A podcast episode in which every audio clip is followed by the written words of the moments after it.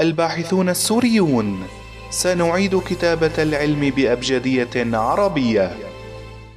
معا للأبد. طبيعة حياة الزوجين تستمر حتى وإن توفي أحدهما.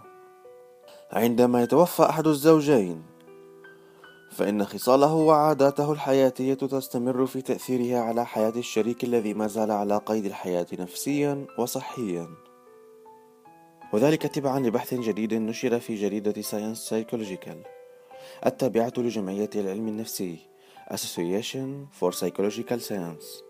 وأشارت نتائج هذا البحث أيضا إلى أن هذا التأثير والترابط بين الزوج المتوفي والآخر الحي يعادل في قوته العلاقة بين الزوجين لا زال كليهما على قيد الحياة.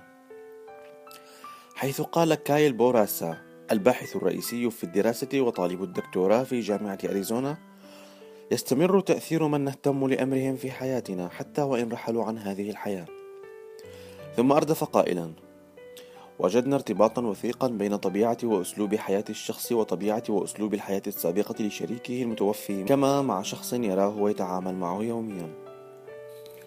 وقد وجد بوراسا وزملاؤه في بحث سابق دليلا على هذا الترابط في طبيعة حياة كل من الشريكين. مكتشفين بذلك أن الوظيفة الإدراكية والصحية للشخص لا تؤثر فقط على صحته وسعادته وإنما على صحة وسعادة شريكه إلا أن بوراسا وزملائه تساءلوا فيما إذا كان هذا التكافل قد يستمر بعد وفاة أحد الشريكين. فعمدوا إلى دراسة نموذجية شير كمشروع بحث راهن يضم ما يتجاوز ثمانون ألف مشارك مسن من ثمانية عشر دولة أوروبية. حيث قاموا باختبار بيانات 546 زوجا ممن توفي أحدهما خلال فترة الدراسة وبيانات 2566 زوجا ممن بقي كلاهما على قيد الحياة. وكما هو متوقع وجد الباحثون أن أسلوب حياة الشريكين في بداية البحث تنبأ بأسلوبها لاحقا وقدمت النتائج الدليل على التكافل والترابط بين الشريكين. حيث ارتبط أسلوب حياة المشارك في بداية الدراسة بأسلوب حياة شريكه لاحقا وتفاجأ الباحثون عندما لم يجدوا أي تغيير في قوة هذا التبادل والترابط في أسلوب حياة الشريكين عندما قارنوا الأزواج الأرامل مع الأزواج الذين بقي كلاهما على قيد الحياة.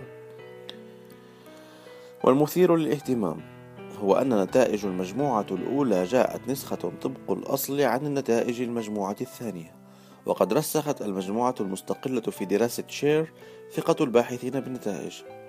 وقال بوراسا شارحا ذلك يبقى أحبابنا معنا حتى عندما نفقدهم ولو جزئيا وعلى الرغم من أن الدراسة لم تتطرق إلى آلية هذا الترابط والتكافل بين الشريكين إلا أن بوراسا وزملائه افترضوا أن التفاعل المستمر بين الشريكين هو العامل المحتمل لهذا التزامن عندما كان الطرف الآخر حيا ويأمل الباحثون في إجراء بحث تجريبي في المستقبل لاختبار الآليات المحتملة لحدوث هذا الترابط حيث قال بوراسا ما نريد معرفته هو هل التفكير في شريكنا فقط كاف لخلق هذا الترابط والتكافل وإن كان كذلك كيف لنا أن نستخدم هذه المعلومة لنساعد من فقدوا شركائهم على تخطي ذلك بشكل أفضل؟